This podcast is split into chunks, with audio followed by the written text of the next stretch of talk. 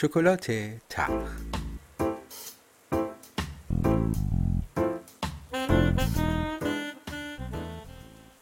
درود بر شما. پرهام بادره هستم و این یازدهمین بخش از پادکست شکلات تلخه.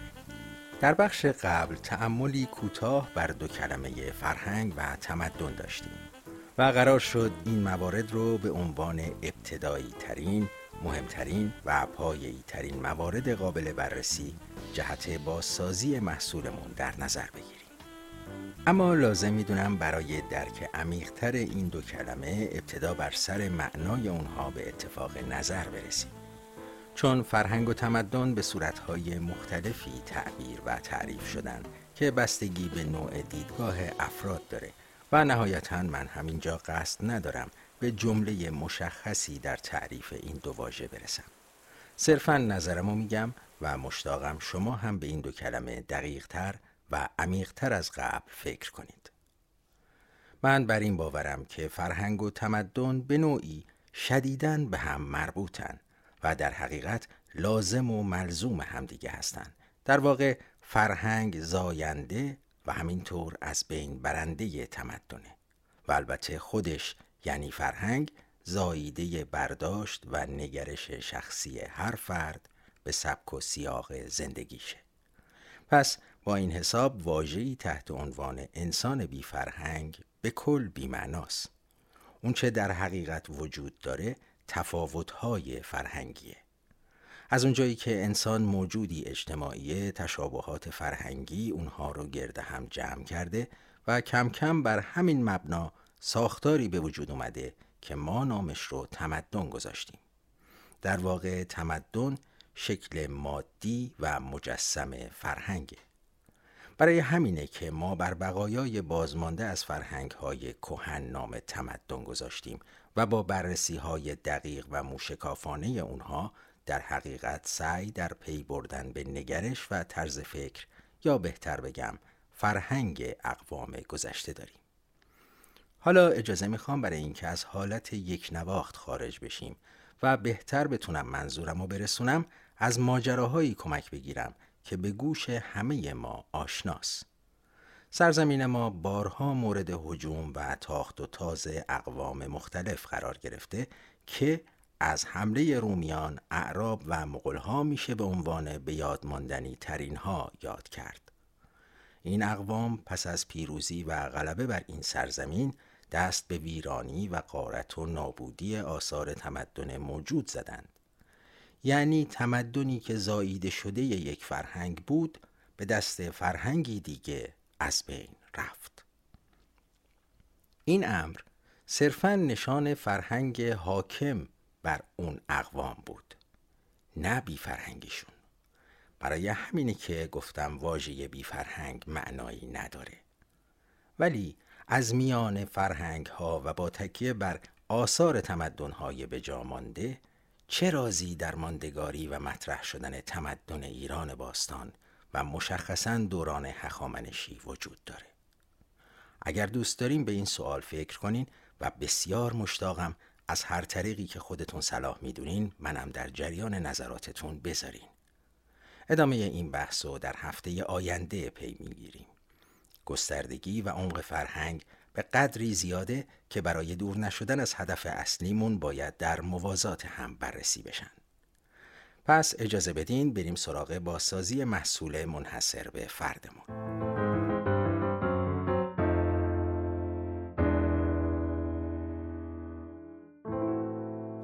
در طراحی محصولات نسل‌های مصرف کنندگان حدوداً فواصل 20 تا 25 ساله در نظر گرفته میشه و در دانشگاه تحت عنوان واحدی به نام پروژه حال و آینده تدریس میشه. خاطرتون باشه در بخش اول بررسی تاریخچه محصول گفتیم در طراحی یک محصول برای زمان حال باید گذشته محصول بررسی بشه و با نیم نگاهی به آینده کار رو شروع کنیم.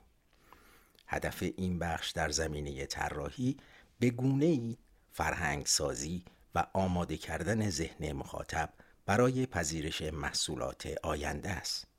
و با وجودی که گفتم نیم نگاهی به آینده ولی از اهمیت ویژه‌ای برخورداره.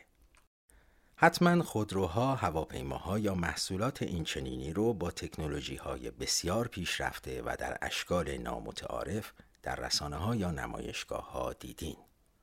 این گونه اطلاع رسانی در قالب محصولاتی که اصطلاحاً به صورت کانسپت یا مفهومی به نمایش گذاشته میشن یکی از مهمترین اهدافشون آماده کردن ذهنی مخاطب برای نسلهای آینده این محصولاته که مثالها و داستانهای جالبی داره و در آینده قطعا مفصل راجع بهش صحبت خواهیم کرد.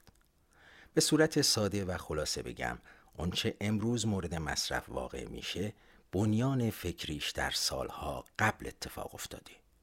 در این بحث دو نکته مهم وجود داره که دانستنش برای بازسازی محصولمون بسیار حائز اهمیته. اگر فرهنگ رو یکی از مهمترین قطعات زندگی در نظر بگیریم اونچه در حال حاضر در جامعه تحت این عنوان به چشم می‌خوره محصول دیروز و امروز نیست و ریشه های اونو باید در دو سه دهه اخیر جستجو کرد و نکته دوم که به نظرم از اولی مهمتره اینه که اگر از همین لحظه بنیاد خردورزی رو در تربیت فرزندانمون پیریزی کنیم در کمترین حالت 20 تا 25 سال دیگه ثمره اون رو خواهیم دید. البته اگر شرایط ازدواج رو سن عقلی و شرایط مادی دستیافتنی در نظر بگیریم.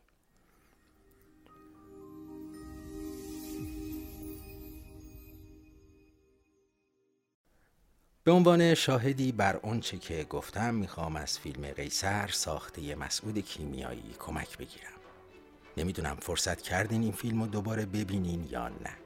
ولی اگر هم فرصت نکردین باید بگم هنوز هم دیر نیست. چون در بخش های بعدی هم به سراغش خواهیم رفت. فیلم قیصر در سال 1348 روی پرده سینما رفت و بسیار مورد توجه تماشاگران قرار گرفت. به گفته اغلب منتقدان و تحلیلگران سینما یکی از مهمترین دلایل اقبال عمومی این فیلم نزدیک بودن فضای فیلم به واقعیت زندگی اصطلاحاً کف جامعه یا در حقیقت اکثریت اجتماع اون سالها بود. و همونطور که گفتم قصد تحلیل سینمایی این فیلم رو ندارم و فقط می‌خوام ازش به عنوان نمایی از فرهنگ اون سالها استفاده کنم. مقصود این نیست که بخوایم تحلیلی داورگونه در مورد فرهنگ اون دوره داشته باشیم و مثلا بگیم چیش خوب بوده یا کجاش بد بوده. قصدم اینه که متوجه بشیم اصلا چی بوده. خوب یا بد همین بوده. اما الان می‌خوام با اشاره به بخش های کوتاهی از این فیلم مثالی برای اونچه تا الان گفتم بیارم. داستان فیلم یا بهتر بگم فرهنگ در اون دوره حول محورهای ناموس پرستی، پهلوان سالاری و البته عملکرد فردی در فضایی به شدت اعتقادی میچرخه. فرمون برادر بزرگتر روزی عرق میخورده و عربده میکشیده. حالا توبه کرده و در شبهای رمضان درآمدش و صرف فقرا می‌کنه. برادر کوچیکتر قیصر هنوز توبه نکرده ولی سعی کرده سر به راه بشه. فرمون از قیصر بزرگتره و همین مسئله تفاوتهایی رو در طرز نگرش یا فرهنگ این دو برادر ایجاد می‌کنه که برای مثال میشه احترام به حرف بزرگتر رو در نظر آورد.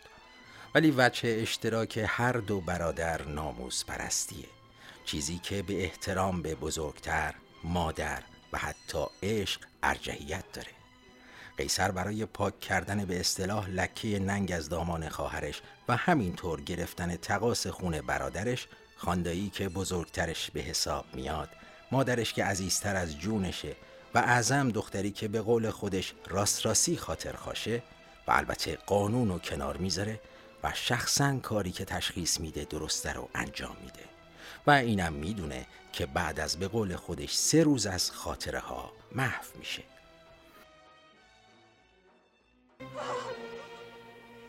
پس این طفل محسوبی اسمتش کردم من از نصفش رسیدم. خانده ای کی؟ چرا حرف نمی‌زنی خانده ای؟ من سراغ منگل. ای بی معرفت های نولوتی خونشو نه. فرمون ننه تو قسم خورده بودی. تو جلوی پیغمبر قسم خوردی. توبه کردی. ولم کن ننه. فرو بده و سال بعد بفرست. من نمی‌تونم ساکت بشینم. ولم کن. صحبت ناموسه. من نکنم قیصر این بازار چرا بخون بکشه. ولی بیشتر از اون بیشتر از اون من این کار می‌کنم. به ناموس زهرا تیکه تیکشو می‌کنم. ولم کن بذار برم. اول منو بزن بعد برو. واسه پهلوون خاریه فرمون. واسه پهلوون مرگه تو قسم خورده بودی فرمون. چاقو رو بده منو سلوات بفرست. دیدم فرمون که می‌تونست یه محلی رو جابجا کنه. وقتی زرجش می‌دادم میره فرق میخورده عربده می‌کشید دیوارا تکون میخوردن هرچی نامرد و دینه اون موش تو صورت را قایم می‌شدن چی شد؟ رفت زیارت و گذاشت کنار.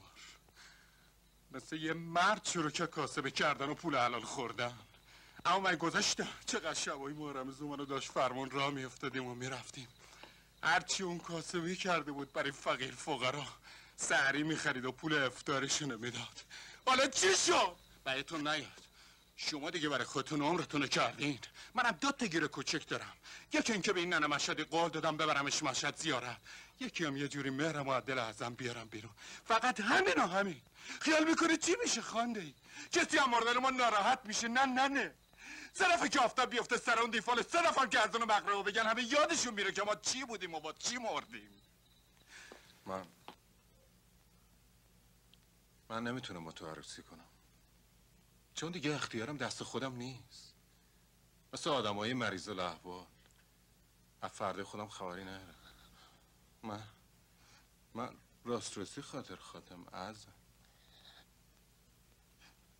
من هیچ وقت ندیدم اون خدا بیامرز رو حرف من حرف بزنه. اما تو جواب بیدی خب من اینجوری هم دیگه. اینکه اصل قصه بر سر چه ماجرایی شکل می‌گیره خودش موضوعی مستقله که در بخشهای بعدی راجع بهش صحبت می‌کنیم. اما حالا تا همینجا به نظر شما بیشترین نمود این فرهنگ کجای تاریخ ما خود نمایی می‌کنه؟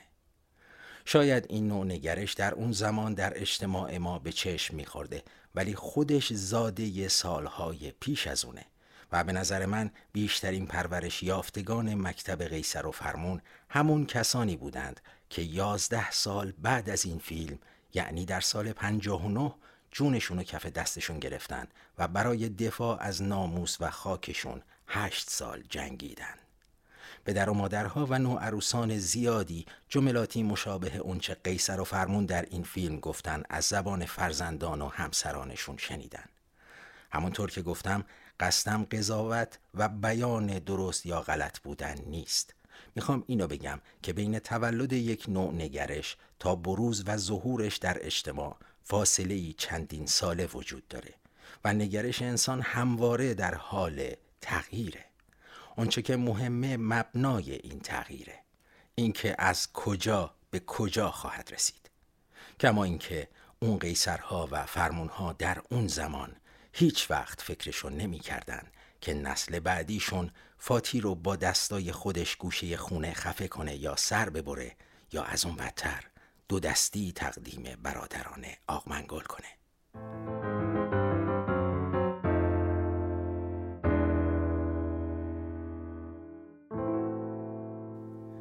به پایان این بخش از شکلات تلخ رسیدیم.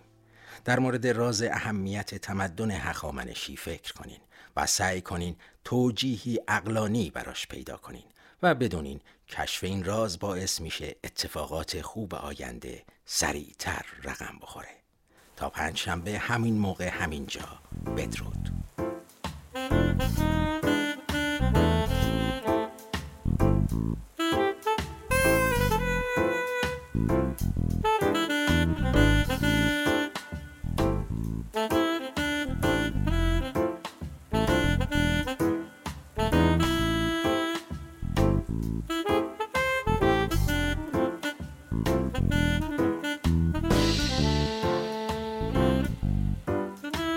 Bye.